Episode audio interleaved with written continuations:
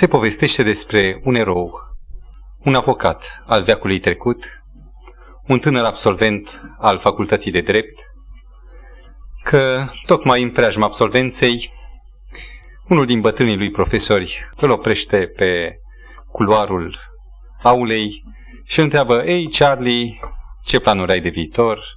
Și tânărul, în uh, splendoarea viziunii unui tânăr, în simțământul că totul este al lui, mai ales pe o linie, într-o carieră atât de promițătoare și fără perspective dificile, îi povestește cam ce are de gând să facă.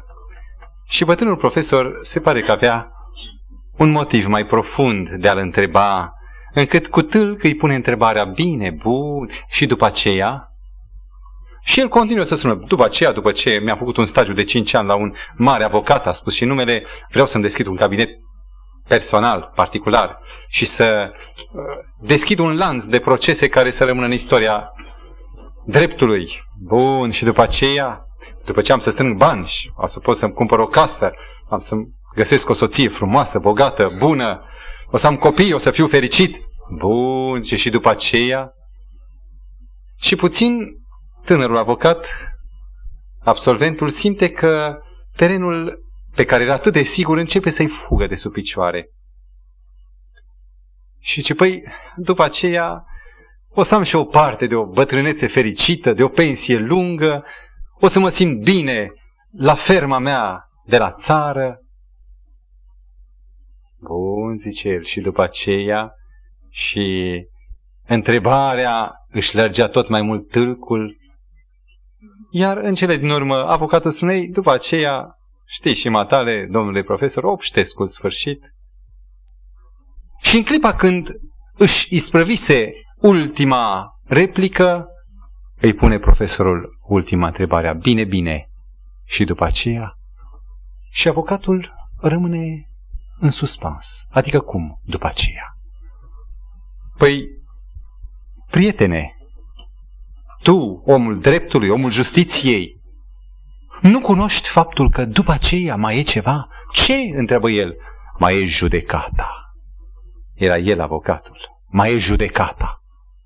Și în fața cuvântului judecată a rămas stupefiat în confuzie. Și ce ai să faci, tinere, la judecată? Se pare că era ultima și cea mai mare lecție pe care trebuia să ia tânărul absolvent. Și această întrebare atât de mult îl instigă, îl frământă, îl urnește într-o, într-un lanț de frământări, încât acest tânăr, departe de a-și găsi satisfacția în primele pledoarii de carieră, ajunge din ce în ce mai mult într-o frământare și în confuzia nu numai existențială, ci aceea escatologică a viziunii finale și în cele din urmă Charlie este constrâns de acest gând care nu l-a prevăzut și care l-a tulburat al judecății, este constrâns să-L caute pe Dumnezeu, să abandoneze cariera uh, pupitrului de jurist și să îl descopere pe Iisus Hristos ca singurul motiv pentru care merită să trăiești și devine marele predicator, marele evanghelist, adică vestitor al Evangheliei, Charles Finney. Un nume pe care îl găsiți în enciclopediile vechi sau în enciclopediile dezvoltării creștinismului. Întrebarea care a fost pentru el o noutate și probabil care este un subiect tare nedorit. Oamenii ar dori să creadă că sunt din regn animal, că sunt ceva mai evoluați decât un dobitoc, ca să nu fie nimeni deasupra să le tragă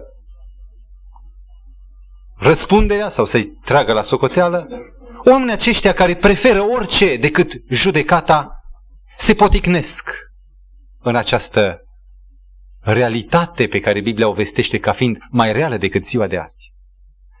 Iar cei care mânați de un bun simț nu se mai pot da înapoi în fața gândului judecății, ridică alte metereze de apărare și spun judecată, bun, accept ideea, dar o accept doar ca să indic să demonstrezi nedreptatea unui Dumnezeu care face judecată copiilor săi.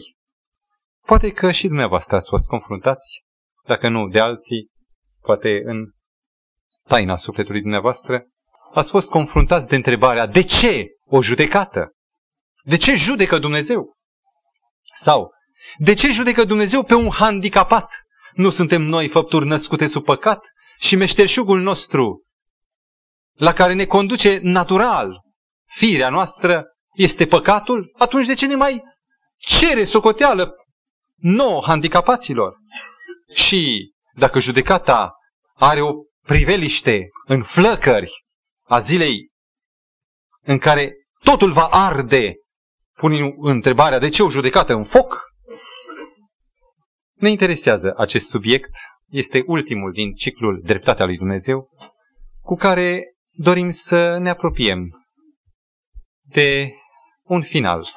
Urmează săptămâna de rugăciune, urmează alte evenimente în viața bisericii, iar noi ajungem la acest punct în care, chiar dacă n-am epuizat toate elementele care pot fi revendicate ca nedreptăți în căile lui Dumnezeu sau în planurile lui Dumnezeu, măcar putem avea o platformă de pe care să cercetăm noi înșine în, în a ne verifica ce credem și în cine credem noi. Ideea unei judecăți finale apreciază unii că este suprema dovadă a răutății unui personaj. Mi-am împuiat și eu capul cu tot felul de literatură în anii când nu cunoșteam să aleg și mi-amintesc de acele romane sau desfășurări bine, mult gustate în care protagonistul, bineînțeles țineam cu cel bun, încheie volumul foarte îndelungat. Mă amintesc de un nume, nu vreau să-l amintesc, suntem la Ambon. Trei volume groase sunt scrise în jurul acestui nume, care își încheie în final istoria și sprăvile prin realizarea unei judecăți finale. Evident, este o iscusință să conduci toate spre o răzbunare uluitoare, completă, zdrobitoare pentru vrăjmași. Iar dacă Dumnezeu se compară cu un asemenea personaj care are la sfârșit o răfuială, eu îmi declin încrederea mea în Dumnezeu. Dacă o altă întrebare, tot de confuzie. Dacă pedeapsa pentru o viață în neorânduială cu Dumnezeu este moartea a doua, moartea, nu, moartea e pedeapsa. Nici de cum Biblia nu spune că va fi un chin care își va perpetua urletele și văicărelile, în timp ce sunetele harpei încearcă să acopere vacarmul din iad. Aceasta este o prelungire a interpretării omenești. Deci dacă pedeapsa pentru o viață nelegiuită este moartea și nelegiuiții vor fi murit la a doua venire a Domnului Hristos, de ce Domnul îi mai învie, îi mai scoală odată ca să-i judece dacă tot mor până la urmă, dacă tot îi trimite în moarte? Nu cumva se ascunde aici o revanșă? Sau o răfuială finală? Iubiți frați, punem aceste întrebări nu pentru că ar avea un temei, ci pentru că s-ar putea să se nască în mintea noastră. Și pentru că suntem înzestrați cu o rațiune care trebuie să cerceteze, să analizeze. Iată, venim înaintea cuvântului lui Dumnezeu cu rugămintea ca Duhul lui Dumnezeu să ne conducă să ne deschidă inima să fim penetrabili la acest subiect, care cred că este cumva capital. De ce judecată? Punctul 1, roman, dacă o să puneți niște subpuncte în reținele dumneavoastră, de ce judecată? Nu putem răspunde la această întrebare până când nu apreciem un lucru. Vă rog, definiți-l pe bunul Dumnezeu așa cum apare în Scriptură. Una din trăsăturile divinității este a tot știința sau omnisciența, adică a tot cunoașterea. Asta ce însemnează? Că cunoaște Dumnezeu în tot știința sa doar evenimentele trecute și prezente sau și viitorul? Pentru noi, făpturi materiale, avem spațiul și timpul care ne limitează. Dumnezeu nu e limitat nici de spațiu, nici de timp. Pentru noi există trecut, prezent și viitor. Pentru Dumnezeu nu există nici prezent, nici trecut, nici viitor, ci totul este sincron. Totul este descoperit înaintea lui Dumnezeu. El nu are limite. Și trebuie să acceptați că stă scris în Scriptură. Dacă credem în acest Dumnezeu al Bibliei și luăm ca atare, nu cum mintea noastră îl distilează sau îl emană, Dumnezeu cunoaște viitorul dinainte de a se produce. Pe această bază, de fapt, se tatuează profețiile. Dumnezeu spune cu ani înainte, prin anul 730-740, prin procul Isaia vorbește despre robul meu Keroș sau Cir. Și iată că abia în anul 452-450 apare Cir cel mare pe arena lumii. Până atunci nici măcar nu se știa de un regat care să aibă autoritate al medoperșilor. Prin a tot știința sa, Dumnezeu prevestește nașterea Mântuitorului exact în ani. Și aceasta datorită faptului că El n-are viitor. Pentru El totul e cunoscut. Atunci, istoria aceasta cu derularea ei, pentru cine se desfășoară dacă Dumnezeu știe totul?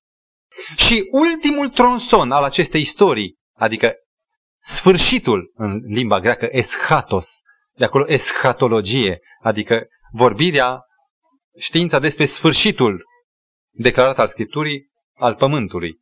Pentru cine și acest tronson de încheiere al sfârșitului Pământului? Pentru cine, deci, judecata? Dacă Dumnezeu știe mai dinainte. Și ce înseamnă o judecată? Sunt chemați martori, se împățișează un tribunal, apar uh, jurații, cu tot aparatul de participanți. Și în urma unei oarecare deliberări se stabilește în fine, după cercetări, se stabilește un verdict. Și acum vă rog să rețineți. Dacă Dumnezeu știe toate dinainte, mai are nevoie de acest simulacru de desfășurări? Are El nevoie de istorie? Are El nevoie de acești șase mii de ani care sunt desfășurarea dramei păcatului pe pământ? Și o să ajungem la o descoperire utilă, prețioasă. Și anume că însăși istoria aceasta s-a născut nu pentru că Dumnezeu nu știa sfârșitul. Să nu pentru că Dumnezeu avea nevoie de decurgerea a șase mii de ani de păcat pe pământ, ca apoi să poată decide între bine și rău. Dacă apare istoria pământului, dacă apare îngăduința lui Lucifer să se răzvrătească în cer, să atragă o treime din îngeri de partea lui, dacă apare istoria planetei pământ în tragica ei cădere, acestea toate pentru alți martori, alți ochi din univers și nu pentru atot știutorul și pentru aceia care nu sunt atot știutori și care au nevoie de o derulare ca să înțeleagă caracterul lui Dumnezeu, caracterul păcatului, să poată ei înșiși să-L cunoască pe Dumnezeu și să-L aleagă pe Dumnezeu. Pentru cine dar judecata? Are Dumnezeu nevoie de judecată?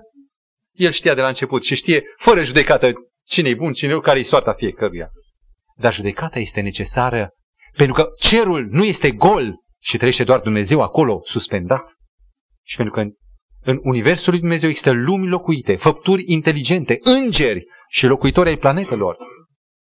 Și aceștia toți trebuie să cunoască, ei nu știu, ei au nevoie de o derulare, au nevoie și de ultima derulare de judecată. Și atunci observați dumneavoastră că această judecată nu este ultima răfuială a lui Dumnezeu cu oamenii. Pentru că el nu are nevoie de ea. El nu avea nevoie nici de istoria lui Lucifer. El putea să-l nimicească pe loc și pământul pur și simplu să-l înnoiască imediat ce Adam și Eva au păcătuit, să nu mai fie vaietul păcatului pe pământ. Dar pentru ceilalți care nu cunosc a fost necesar. De aceea n-a putut interveni Dumnezeu să reteze din fașă păcatul, pentru că alții n-ar fi înțeles ce păcatul, n-ar fi cunoscut caracterul lui Dumnezeu. Iar ultimul segment al istoriei Pământului, judecata, este ultima clarificare și lămurire pe care Dumnezeu o oferă Știți cui? Să încep nu cu Universul. La judecată sunt chemați cei răi, cei care au refuzat, au respins chemarea lui Dumnezeu și au spus nu-mi trebuie, nu-mi pasă. Ei, aceștia nu-i destul că au murit. Ei au trăit, au încheiat raportul cu o anumită părere. Dumnezeu nu există. Ei, aceștia trebuie să fie și ei lămuriți că există un tată care dacă a procedat așa, a procedat din dragoste. Pentru aceștia va fi ultima lămurire. Vor trebui ei înșiși să facă față la o desfășurare a vieților, de data asta din punctul de vedere, din prisma reală din care vede Dumnezeu lucrurile și ei înșiși să spună în final, da, zice evanghelistul Matei, acolo va fi plânsul și scrâșnirea dinților, nu de durere fizică, e prea puțin, de regretul a ceea ce pierd în fața adevăratei viziuni, adevăratei scări a valorilor. Ei, ei trebuie mai întâi să fie lămuriți de ce au trecut prin viață, pentru că multe întrebări între fălcile încleștate s-au înălțat spre cer cu punul ridicat. De ce Dumnezeu așa și așa? Ori ei trebuie să afle răspuns. Judecata este nu o revanșă sau o ultima răfuială, ci ultima clarificare pentru cei care nu și-au clarificat prin credință în viață evenimentele. În al doilea rând, prin această izbucnire din gurile celor care au refuzat harul lui Dumnezeu, și anume, da, Doamne, drept ești, drepte sunt căile și judecațiile tale, Universul însuși primește o altă, ultimă mărturie a dreptății lui Dumnezeu, chiar din gura celor care l-au subduit. Și în cele din urmă, această dezvoltare, această descoperire din gura celor vinovați și această izbucnire de urale din gurile celor necăzuți în păcat va fi ultima îndreptățire a lui Dumnezeu în marea luptă. Aș vrea să închei cu acest unu roman, cu un gând. Dumnezeu nu are un cont de plătit. Deci nu Dumnezeu e cel ce are un cont de plătit, ci păcătoșii mai au un rol de exprimat și ființele necăzute mai au o mărturie de încasat. Doi roman. În ce constă judecata? Bine, înțeleg, trebuie o judecată, nu pentru Dumnezeu, El nu are nevoie de răfuiel. Este însă necesar pentru făpturi, fie rele, fie bune, de această desfășurare. Dar în ce constă propriu-zis judecata? Ce face Dumnezeu la această judecată dacă nu este El implicat în ea? Dă El ceva? Se zice în Biblie că dă viață veșnică, dă moarte veșnică prin foc. Aș dori să deschidem cuvântul lui Dumnezeu la Sfânta Evanghelie după Ioan, capitolul 8 cu versetul 15. Să citim un cuvânt atât de frumos, care îmugurește în vorbirea Domnului Hristos. Voi judecați după înfățișare, ce Domnul Hristos celor prezenți. Eu nu judec pe nimeni. În Scriptură apare că judecătorul va fi Domnul Hristos. Și el când vorbește eu nu judec pe nimeni, nu se referă numai la istoria sa de trei ani și jumătate ca Mesia pe pământ. Și el își revendică acest drept ca în ziua judecății când va fi judecător, el să rămână pe aceeași poziție. Eu nu judec pe nimeni. Cum vine? Este parcă o altă nedumerire. Sunt în fața mea încă două texte din Evanghelia după Ioan. Vă rog să vi le notați dacă nu aveți Scriptura și eventual acasă să vedeți cine anume sau ce se produce, care e în mod concret judecata. Ioan 12 cu 48. Ascultați ce spune Domnul Hristos. Pe cine mă nesocotește și nu primește cuvintele mele, are cine îl osândi. Mai sus cu un verset zice, nu eu îl judec. Eu n-am venit să judec lumea și să mântuiesc lumea.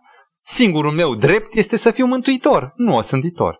Dar cine n-ascultă cuvintele mele, le nesocotește, are cine îl judeca. Două puncte. Și aici este partea cea mai frumoasă. Cine? Cum are loc propriu judecata? Cuvântul pe care l-am vestit eu, acela îl va osândi în ziua de apoi.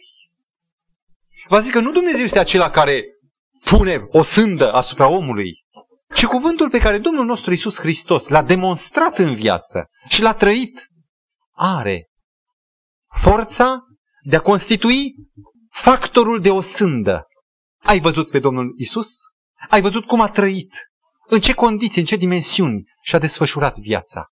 Cuvântul lui, care este viață veșnică, ți-a fost dat și dacă va fi cineva care te va osândi, nu va fi nici tatăl, nici fiul, în mod direct va fi lumina care s-a dat pentru om și pe care tu, omule, ai neglijat.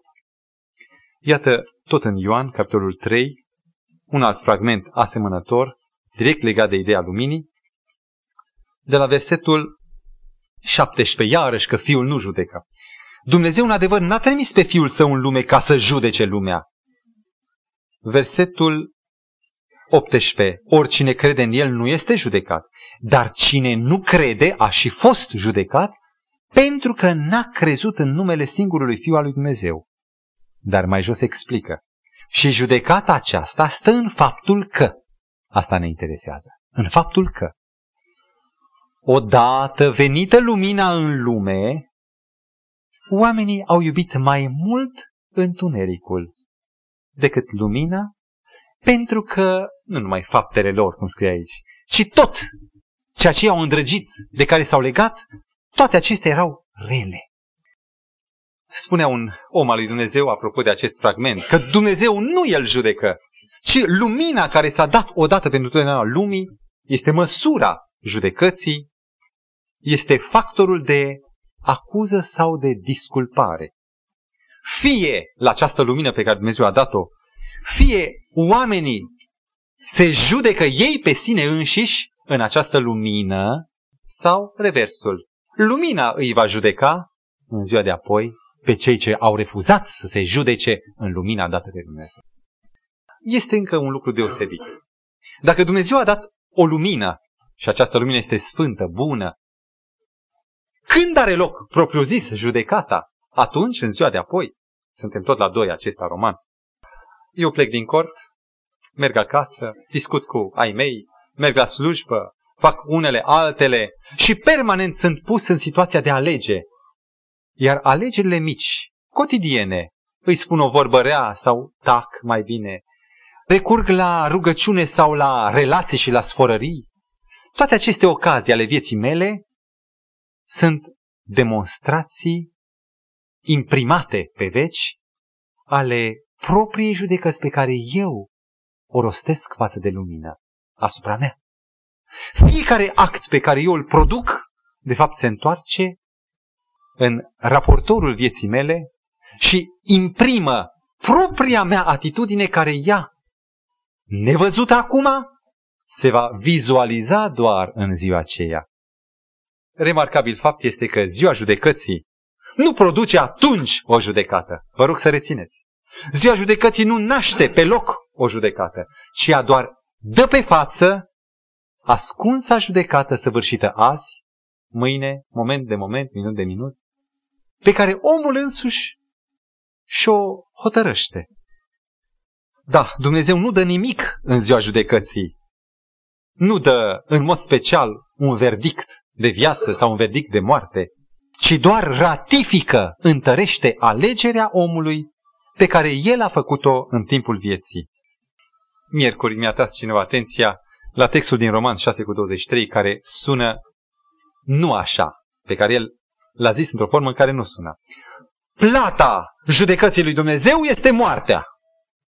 Și apoi am înțeles prin această falsă citare a Scripturii, am locuit un element care decide judecata, judecata lui Dumnezeu sau plata dreptății lui Dumnezeu este moartea. Nu scrie așa. În Scriptură zice plata păcatului este moartea. Păcatul meu e acela care va sta în ziua aceea împotriva mea. Și ce am făcut eu astăzi când nu este o judecată demonstrativă, o dare pe față, ci este doar o derulare ascunsă, lăuntrică. Aceasta este judecata care se exteriorizează atunci.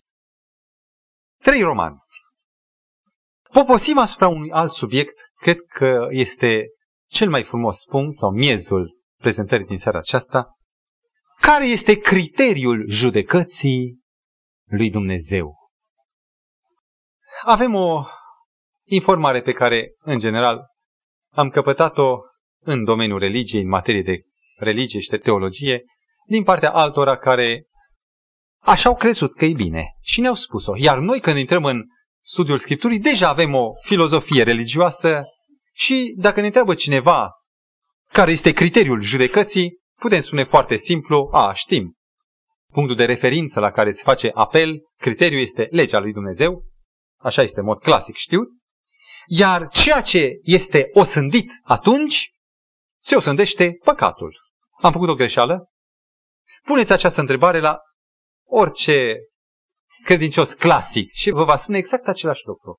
Că ceea ce este atunci criteriul judecății, în funcție de care se dă o sândă sau nu, e legea lui Dumnezeu. Iar ceea ce este osândit cu ocazia judecății, nu e altceva decât păcatul. Deși, într-o măsură, nu este greșit. Aș dori să sezizăm un aspect în care această declarație este gravă, nu numai greșită. Și poate conduce la confuzii grave. Iată, eu sunt un om handicapat. M-am născut sub păcat. În păcate, zicem Psalmul 51, m-a zămislit mama mea. Și primul strigăt care l-am scos în lumea aceasta a fost de păcat, de lacrimă, de plânse, de răzvătire. Și toată viața mea este produsul păcatului pe care nu l-am ales eu. Eu am intrat în lume fără vrerea mea. Eu n-aș fi vrut să fiu păcătos, dar așa m-am născut. Și iată-mă că acum, handicapat, n-am decât o singură soartă să păcătuiesc, pentru că asta e firea mea, și să mor păcătos. Și în ziua judecății Dumnezeu să mă cheme pe mine un handicapat la judecată. În Matei, capitolul 25, în parabola talanților, versetul 24, unul din robi, cei care sunt chemați la judecată, declară exact acest punct de vedere, acelea care e conștient că e handicapat, zice așa, Doamne, când îi aduce talentul într-un ștergar, ștergar din care curgea și țărâna, a scos-o de curând, din pământ. Și zice, Doamne, te știam că ești un om aspru, care seceri de unde n-ai semănat și strângi de unde nu te-ai ostenit. Așa cunosc oamenii pe Dumnezeu. Și nu poți să nu dai oarecare dreptate acestei judecăți, acestui raționament, dacă ești de acord că criteriul este legea și obiectul osândit este păcatul. Am un alt răspuns pe care vă rog să-l apreciați dumneavoastră. Dacă vorbesc despre dreptatea lui Dumnezeu, n-am închis Noul Testament și am deschis Vechiul, sau n-am închis Evanghelia și am deschis Apocalipsa. Forța prin care vestesc dreptatea lui Dumnezeu în judecată, în această judecată finală, nu este justiția sa, ci este Evanghelia, puterea care îndreptățește pe Dumnezeu în judecată este Evanghelia. Aceasta e singura dreptate a lui Dumnezeu în judecată, Evanghelia. Trebuie să mă fac explicit. Să pornim de la început, de la rostul vieții de pe pământ. Odată ce omul a căzut, viața lui s-a limitat la 60, 70, 80 sau 90 de ani. Și omul își cântă cântecul lebedei, balada sau romanța tristă, își cântă cu accente de lacrimă și îi pare rău că a trecut viața pe care a trăit-o și pe care nu mai poate trăi. Așa cum e viața, nu are niciun sens, niciun rost. Omul lui Dumnezeu, Blaise Pascal, fizicianul, cel care de la 21 de ani se dedică căutării de Dumnezeu și înainte de moartea sa la 39 când moare, îl descoperă cu câțiva ani înainte și îi se predă cu totul lui Dumnezeu, acest bărbat scria în Apologia religiei creștine o operă neterminată prin care vrea să arate necesitatea totală de a-L căuta și de a-L alege pe Dumnezeu ca singur scop al vieții. Și el zice așa. După cum omul, copilașul, așteaptă 9 luni de zile de gestație ca să-și facă rost de un trup, tot așa are nevoie de vreo 60-80 de ani ca să-și facă rost de un caracter, de un spirit, spune el. După cum nu poate intra în viață dacă nu are cele 9 luni împlinite, tot așa nu poate intra în viață dacă nu are împlinite în sens real, nu mal format, caracterul în viața aceasta. Viața, spunea Blaise Pascal, nu este ca să o trăim, ci e ca să refacem alegerea noastră greșită. Este o școală, este un atelier unde ne facem rost de un caracter. De ce Dumnezeu a dat această crâmpeie de viață pentru omul păcătos. Vedeți, putea Dumnezeu să-l nimicească pe om de la bun început. Și dacă nu l-a nimicit, nu este pentru că a avut o slăbiciune, ci pentru că Dumnezeu e dragoste și iubește pe om. Bine, bine, spune cineva. De ce nu l-a iubit Dumnezeu și pe Lucifer și pe demoni? De ce acestora le-a luat șansa unui plan de mântuire? Și răspunsul vine lesne. Omul destul de tânăr în istoria pământească asta a reușit să cunoască ceva din iubirea lui Dumnezeu, dar nu tot.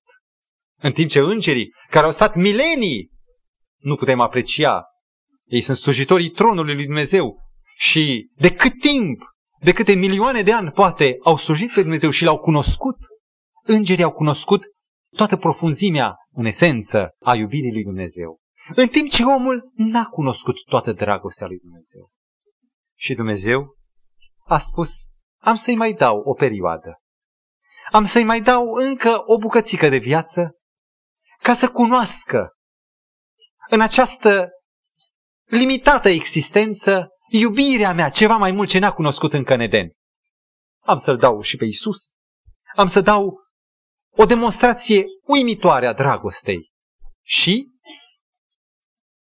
cunoscând această iubire, inima lui să fie din nou atrasă de Dumnezeu, atrasă spre mine, spune Domnul. Dumnezeu nu are altă șansă față de om decât această clapetă, acest resort, dragostea și încearcă, prin demonstrația iubirii lui, să trezească din nou dorul către el, încrederea, relația cu Dumnezeu. Vă amintiți? În Matei 21, în parabola vierilor răi care nu vor să dea rodul viei stăpânului, după ce bat, izgonesc, bat și omoară chiar slujitori, stăpânul zice, am să-l trimit pe fiul meu Matei 21 cu 36, ce am să trimit pe fiul meu că vor primi cu cinste pe fiul meu. Mai este încă ceva pe care trebuie să-l demonstrez în fața lor, iubirea fiului, încât să mă cunoască pe mine că sunt bun și iubitor. Măcar că vierii, cei răi, îl omoară și pe fiul. De ce a mai prelungit acest stăpân care avea o știre, că după aceea i-a nimicit? I-a distrus pe vierii cei răi. De ce a zăbovit atâta Argumentul e să mai prelungească șansa omului de a descoperi dragostea lui Dumnezeu. Ca descoperind să renunțe la păcat și să se atașeze cu toată inima lui de Dumnezeu. Oare Dumnezeu este aspru și se cere de unde n-a semănat și cere de unde n-a dat? Ia uitați! Atât de mult a iubit Dumnezeu lumea încât încât a dat. Mântuitorul s-a dat. Cerul a dat pe Iisus Hristos. Și aceasta este probabil cea mai mare forță care ne conduce spre o înțelegere altfel a problemei judecății. Nu încă, mai încolo. Dând pe Domnul Hristos, deschizând harul care de fapt exista înainte, dar l-a făcut explicit la cruce, cerul dă trei lumini împletite în acea lumină care a venit în lume. Mai întâi dă o cunoștință de plină a caracterului lui Dumnezeu. Cine m-a văzut pe mine, l-a văzut pe Tatăl. Și toți aceia care privesc spre Golgota și înțeleg pe Fiul, înțeleg și toate aparentele confuzii ale Vechiului Testament. Cine m-a văzut pe mine, a văzut toată dragostea cerului. Și aceasta schimbă dispoziția inimii. Creează o nouă dispoziție în păcătos crucea Golgotei. Deci, e prima lumină, o cunoaștere de plină a caracterului lui Dumnezeu. În al doilea rând, o altă lumină, dând pe Domnul Hristos, cerul a dat o cunoștință de plină nu numai asupra iubirii caracterului, ci și asupra adevărului, asupra dreptății lui Dumnezeu. Isus a fost întruchiparea legii. El demonstrează ce e desăvârșirea certă de lege. Este iubire. Și că doar în termenii iubirii se poate vorbi despre desăvârșire. N-a demonstrat Domnul Hristos această iubire. Pe lângă faptul că Domnul a dat o dispoziție nouă, creează o nouă dispoziție prin cunoștința caracterului lui Dumnezeu, de data aceasta prin cunoștința adevărului, a dreptății sale, Dumnezeu dă un model, un exemplu omului. Un exemplu care nu îngăduie de acum încolo rătăcirea, eroarea. Și a treia fâșie de lumină care se împletește cu primele două, nu numai că Dumnezeu a dat cunoștința caracterului sau cunoștința adevărului, de plină cunoștință, care creează o dispoziție nouă și un exemplu, dar oferă și lumina Duhului Sfânt, puterea care, asociindu-se cu vrerea omului, să facă posibilă trăirea în corpul meu, în condiția mea sau a dumneavoastră, trăirea neprihănirii, trăirea vieții Domnului Hristos. Iată ce, ce mai dă Domnul Hristos. Acum, prin Duhul Sfânt, dă putere de a trăi modelul în dispoziția cea nouă. Putere. Pavel striga în Filipeni 4 cu 13, pot totul în Hristos care mă mântuiește. Iubiți frați, aceasta este lumina care s-a dat. Totul pornind din dragoste și întorcându-se din dragoste. Care este vina omului față de această lumină atunci?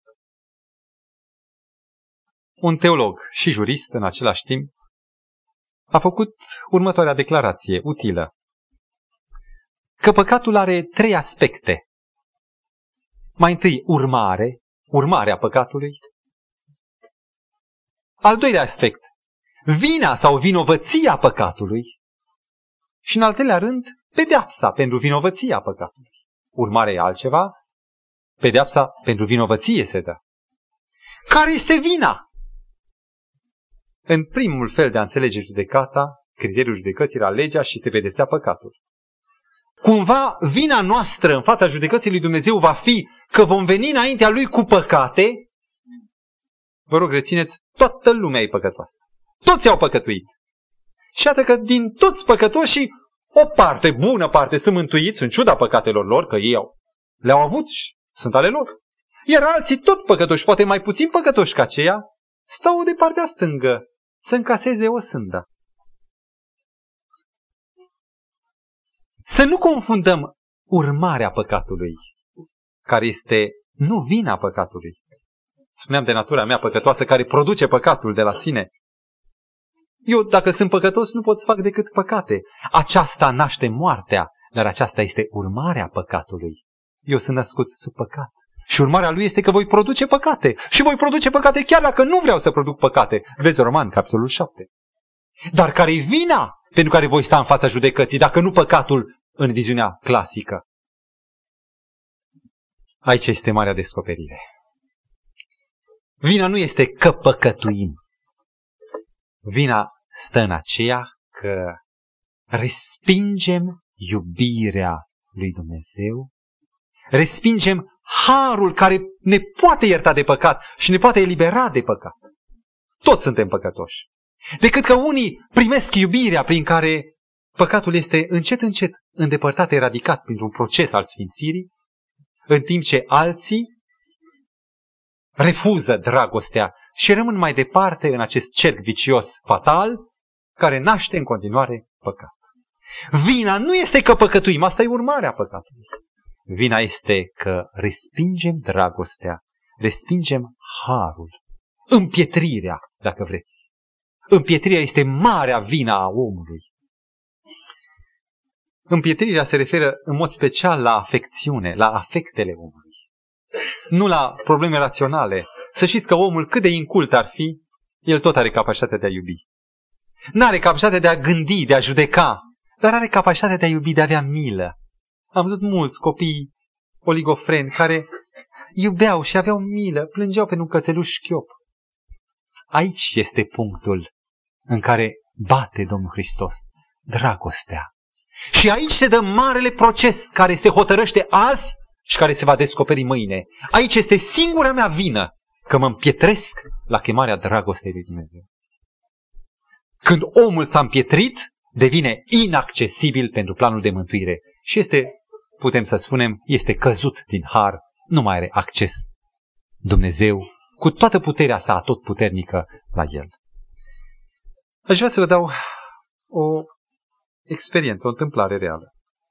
În 1914, insulele Solomon, care fac parte mai larg din arhipelagul Bismarck, erau încă aproape total necivilizate și canibalismul era modus vivendi pentru băștinașii care s-au născut sub soarele latitudinii 9, 9 grade latitudine sub ecuator. De la 1910 până în 1914, pe una din insulele Solomon, și anume pe insula Marovo, Marovo, au coborât mai mulți misionari, printre alții și un soț și soție. Oamenii albi coborâți cu o barcă din stațiunea misionară apropiată, cu Evanghelie, cu daruri, cu tot ceea ce putea să fie plăcut băștinașilor. Și băștinașii și-au jurat, demonul lucra în ei, să nu îngăduim niciunuia să ne spurce cu civilizația lor. Și cum au coborât misionarii, ca și în alte ocazii, au fost mâncați. Șeful de trib avea un fiu, un fiu numit Cata Ragoso. Și numele acesta însemna, printre altele, evoca și numele diavolului, Cata Ragoso. Tinerelul avea 12 ani, dar ei sunt precoce. La 12 ani era deja bărbat. Era deja om care purta arma și care avea detașamentul războinicilor sub mâna lui. Era fiul șefului de trib, Cata Ragoso. Și el însuși a condus nu odată operațiile de executare și de despicarea craniului ca să le mănânce creierul misionarilor. Cu ocazie, un uh, sol, un luptător, un războinic, vine fuga, suntem în 1914, cu vestea că a mai apărut un misionar pe insula Marovo. Îndată tribul se încinge și pornește în metoda învăluirii de a-l surprinde pe misionar și de a îl prinde ca pe o pradă prețioasă, cum pisica se joacă cu prada sa. Și se spune că ei erau ascunși în hățișurile de la poalele junglei și zăresc pe bietul misionar, era un misionar adventist, venind clătinat, cu puterile scurse, dădea semnele unei mușcături de viperă. Cu privirea împăienjenită și înainta cumva cu o ultimă dorință să dea mesajul înainte de a muri. Ei știau ce e asta, știau că este mușcătură mortală. Și atunci el dă un semnal, Cataragoso, războinicul, și spune, ieșiți să vedem cum moare un om alb. Și când a văzut centura strângându-se în jurul lui, el s-a adresat acestuia care era în mod special împodobit, se adresează pe o limbă comună, cunoscută, nu-i chiar dialectul Marovo, dar cu asemănări, și începe să-i spună cu glasul întretăiat, vreau să spun ceva, dar nu poate, cade, cade jos. Uh, nu-l putem mânca, pentru că este otrăvit, murim și noi. Da, hai să vedem jocul, până la capăt, cum e. Și se apleacă asupra lui, îi ridică cu degetele, îi apucă perii capului și îi ridică capul. Vorbește. Și acesta, cu o privire plină de duioșie, îi spune, am venit să vă aduc viața. Cu respirația sugrumată, am venit să vă vestesc pacea, vestea bună, dar nu pot, eu mor. Nu-mi pare rău că mor, spune el. Îmi pare rău că nu v-am putut spune vestea bună. Și în timp ce Cataragoso privește spre acest om, inima lui simte un fior pe care nu l-a simțit niciodată. Vedea cum moare un om al lui Dumnezeu. Nu înspăimântat, nu cu accese, cu convulsii, deși era aproape gata. Dar a simțit milă. Clapeta aceea, milă. Și dă un ordin să se facă liniște. Spune-mi, zice, spune-mi vestea păcii. Spumele îmbracă gura și să nu mai pot. Dar zice, dacă vrei, du-te la frații mei. Și se unde sunt frații tăi? Și îi spune, scoatem de la piept o hârtie. Îi scoate o bucată de hârtie și, și n-am cu ce să scriu. Și atunci tânărul își scoate jungherul, își chestează brațul și să ne scrie din sângele care curgea pe braț. Și el își moaie misionarul degetul în sângele tânărului și scrie câteva rânduri. Veniți, totul e pregătit. Eu mor și se semnează. Nenorocitul nu este aruncat ca un hoit, este îngropat ca un membru al tribului și cu biletul scris cu sângele lui, cu câțiva voinici, ponește pe ocean, să caute stațiunea misionară din insulă în insulă. Și când apare acolo, tinerelul de 12 ani prezintă hârtia, are loc marea descoperire lui Dumnezeu. Hârtie scrisă cu însuși sângele băiatului. Misionarul J.F. Jones coboară în insula Marovo, vestește Evanghelia acestor înrăiți canibali pentru care Dumnezeu avea un plan. Și planul de mântuire nu merge decât prin iubire. Este singurul drum prin care poate înainta. Și pastorul Jones, misionarul, pionierul în insulele Solomon, spune șefului de tip, dăm băiatul și îl cresc eu. Cataragoso este dus într-o școală misionară din insule, devine un adevărat comandant al Evangheliei. Și după ce el stă mai mulți ani și devine grozav de iscusit în vestirea Evangheliei, în vestirea dragostei, care a înmugurit la privirea unui lucru demn de milă. I-a trezit mila, iubirea. El devine primul traducător al Bibliei în insulele Marovo. El este misionarul care este trimis ca reprezentant al insulei Solomon la una din conferințele generale din preajma anilor 1940. Povestește tuturor minunea Evangheliei prin iubire. Și apoi exact la 50 aniversarea a începerii acestei lucrări, a doua zi moare, suferind un diabet și așa mai departe. E remarcabil cum Dumnezeu pătrunde. Nu trebuie să cunoști Evanghelia, dar devii penetrabil prin milă, prin dragoste. Și Evanghelia e o lumină care crește și te cuprinde tot mai mult. Dacă n-ar fi fost iubirea, noi n-am fi fost aici. Dacă n-am fi avut o problemă a milei în noi, uh, niște ancore, niște funii. Noi n-am fi fost astăzi aici să cercetăm Cuvântul Lui Dumnezeu. E nenorocire când un om este cu totul împietrit și își râde. Poate nici atunci nu-i târziu. Care este vina omului pentru ziua judecății? Faptul că a păcătuit, că a mâncat carne sau creier de om? Niciodată asta. Singura vină care se poate imputa omului este pentru că Dumnezeu a dat lumina și dacă Dumnezeu a dat lumina, singura vină este respingerea singurei căi care este dragostea pe care o demonstrează Domnul Hristos la cruce. Vedeți, sângele lui Isus devine prețul salvării. Iar lepădarea sângelui lui Isus, nu păcatul, toți suntem păcătoși, lepădarea sângelui lui Isus devine prețul osândei. Și dacă urmarea, păcatul, are ca plată moartea, moartea întâi de care murim toți și buni și răi, vina are o pedeapsă care se cheamă moartea a doua. Evrei, capitolul 2 cu versetele 2 și 3, declară, Pavel declară în epistola către evrei,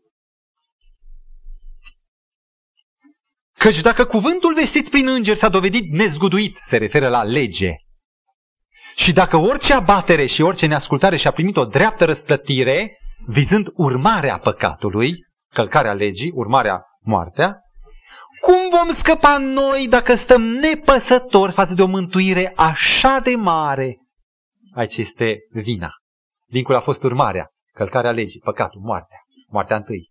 Iar aici vina pentru care ne va întreba Mântuitorul în ziua aceea, cum vom scăpa noi dacă stăm cum? Nepăsători. Resping, refractar lumina. Stăm nepăsători față de o mântuire așa de mare, care, după ce a fost vestită întâi de Domnul, ne-a fost adeverită de cei ce au auzit. Singura o sândă în ziua aceea este legat de centrul planului de mântuire. Tot planul de mântuire gravitează pe o persoană, e Isus. Mântuirea depinde de acceptarea lui Isus. Pierzarea depinde de respingerea lui Isus și nu păcătuirea. Toți păcătuim, de aceea venim la Isus. Dar în funcție de primirea sau respingerea lui Isus, care e dragostea lui Dumnezeu demonstrată, se stabilește viața sau moartea noastră. Sunt două parabole, măzurește timpul. Parabola nunții fiului de împărat cu haina de nuntă. Știți pe cei pe care îi invită și unul pleacă la hold, altul la boi, altul la altele, iar unii mai omoară pe robii care au venit. Știți ce spune împăratul în capitolul 22 cu 7 din Matei? S-a dus de a nimicit pe ucigașii aceia și le-a ars cetatea. Exact viziunea judecății, nimicirea celor răi și arderea cetății, a pământului. Răspunsul se află în versetul 8. De ce a făcut-o? Cei ce au fost poftiți nu s-au dovedit vrednici de invitație. Vina că au respins invitația, nu că au păcătuit. Același lucru în Luca 19 cu 14, pilda polilor, unde cetățenii, după ce a plecat stăpânul, zic, nu vrem ca omul acesta să stăpânească peste noi. Iisus știți ce cere? Să stăpânească peste inima mea, dar să stăpânească de plin, ca tot ce fac să fie de la Isus. Asta cere Isus. Iar oamenii nu sunt neapărat nereligioși, zic, nu vrem chiar să stăpânească. Nu vrem ca omul acesta să stăpânească, adică respingerea lui Isus. Versetul 27 spune că s-a dus și a pedepsit și a nimicit pe aceea. Eram într-o părtășie cu juniorii comunității odată și cineva a pus întrebarea ce se întâmplă dacă în mărturisirea păcatelor, care este condiție de a fi eliberați de păcate, nu ne amintim de toate păcatele și nu le spunem pe toate păcatele. Nu le mărturisim pe toate. Nu e așa că un păcat nemărturisit poate să ne piardă. Aceasta în viziunea clasică. Criteriul e legea și motivul vinei e păcatul. Și sfârșitul părtășii noastre a fost aceasta. Dumnezeu nu cere de la noi să facem o listă, o contabilizare a tuturor păcatelor și păcățelelor și cere schimbarea de atitudine. Tâlharul. Tâlharul n-a mărturisit nimic. Dar a avut doar o schimbare de atitudine. Și această schimbare de atitudine este primirea lui Isus, după care eu nu voi avea vină. Sau respingerea lui Isus, fac ca păcatele mele să rămână. Iar faptele, spune că în judecată Dumnezeu ne va judeca după faptele noastre. Ei bine, faptele sunt doar indicatori ai condiției mele morale, indicatori ai relației mele, ai raportului meu cu Hristos. Sunt doar fructul atitudinii. Și citesc un text deosebit din uh, Ieremia 17, în care Mântuitorul, prin prorocul Ieremia, declară Eu, Domnul, versetul 10, cercetez ce? Faptele și vorbele. Așa aș zice eu. Ei, nu scrie aici așa. Cercetez inima și rărunchii. Atitudinea. Ca să răsplătesc fiecăruia după purtarea lui, după rodul faptelor lui. Dumnezeu nu cercetează faptele, păcatele, să ne dea după păcate. El cercetează atitudinea, iar faptele sunt doar un indicator vizibil pentru noi. Ferească Domnul să fim noi aceia, sau pentru cei păcătoși care au respins harul, vor fi doar dovezi irecuzabile pentru ei că sunt cu adevărat vinovați de respingerea lui Isus. Și pentru ultimele cinci minute, dați-mi voie să pun ultima întrebare pe care am anunțat-o încă în deschidere, dar aș dori să nu uitați miezul acestei frământări în jurul judecății. Primirea lui Hristos sau respingerea lui Hristos. Aici e toată vina și toată îndreptățirea noastră. De ce focul? De ce judecata se termină cu foc? În scurt, punctez, deci punctul 4 roman, de ce focul? Dumnezeu a hotărât să facă un cer nou și un pământ nou. Și singur, singurul mijloc de a curăți găsit în înțelepciunea lui Dumnezeu sau cel mai bun, el avea multe căi, dar cel care l-a hotărât a fost focul. Focul trebuia și trebuie să nimicească în mod total păcatul. Rețineți, vă rog, Dumnezeu vine să curețe pământul de păcat. N-a intenționat și n-a vrut să curețe și pe păcătos. Dacă păcătosul s-a implicat în păcat și n-a renunțat la păcat, implicit păcătosul se angajează în istoria focului. Dar niciodată n-a fost voia lui Dumnezeu să ardă pe păcătos, ci este alegerea și voia omului să ardă împreună cu păcatul. Al doilea aspect. Focul nu este un gest al mâinii lui Dumnezeu, a unei săgeți pe care o aruncă asupra pământului. Focul este un efect automat. Dacă noi nu ardem acum, ardem ca Hiroshima, de exemplu, dacă nu ardem noi acum ca Hiroshima, pentru că foc nu se referă numai la flacăre, la plasmă, ceea ce vedem noi la chibrit sau la lumânare. Ce a fost la Hiroshima a fost foc, un foc de zeci de mii sau milioane de grade. Ori dacă noi acum nu ardem, este doar tamponul de har. Păcatul nu supraviețuiește în fața lui Dumnezeu. Dumnezeu spune în Deuteronom 4 cu 24, este un foc mistuitor față de păcat. Iar dacă noi cu păcatul asupra noastră nu ardem, este pentru că există un tampon de har care face o înlăturare a efectului nimicitor. Imaginați-vă ce se întâmplă atunci când harul se încheie și când slava Domnului apare deplină asupra pământului. Nu e așa că efect automat, nu o decizie și o aruncare de săgeată. Un efect automat este focul. Citiți acasă Isaia 1 cu 31 și Isaia 33 cu 11. Și un al treilea aspect. Focul? De ce focul în ziua judecății? Am început să înțeleg un paragraf din Marea Luptă, o carte scrisă cu aproape 100 de ani în urmă, când nimeni n-ar fi putut înțelege în sensul acesta fragmentul. Carte inspirată care prevede sau vestește evenimentele sfârșitului. În capitolul 42, paragraful 29 zice Flăcări cad de la Dumnezeu din cer. Pământul se crapă. Acum vă rog, rețineți ce urmează. Armele ascunse în adâncurile pământului sunt scoase afară. Flăcări nimicitoare izbucnesc din prăpăstile deschise.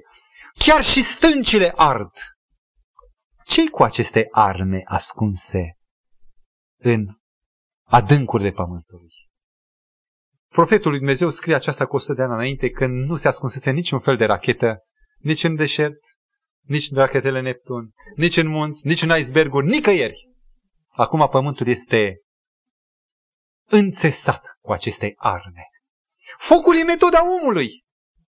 Și atunci când slava lui Dumnezeu se descoperă, ceea ce oamenii s-au trudit să fabrice, să ascundă armele acestea nucleare, ele răspund.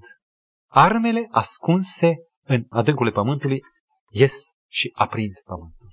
Focul e metoda omului. Este ceea ce însuși omul a ales fără să știe că e condus de cel rău spre propria lui nimicire.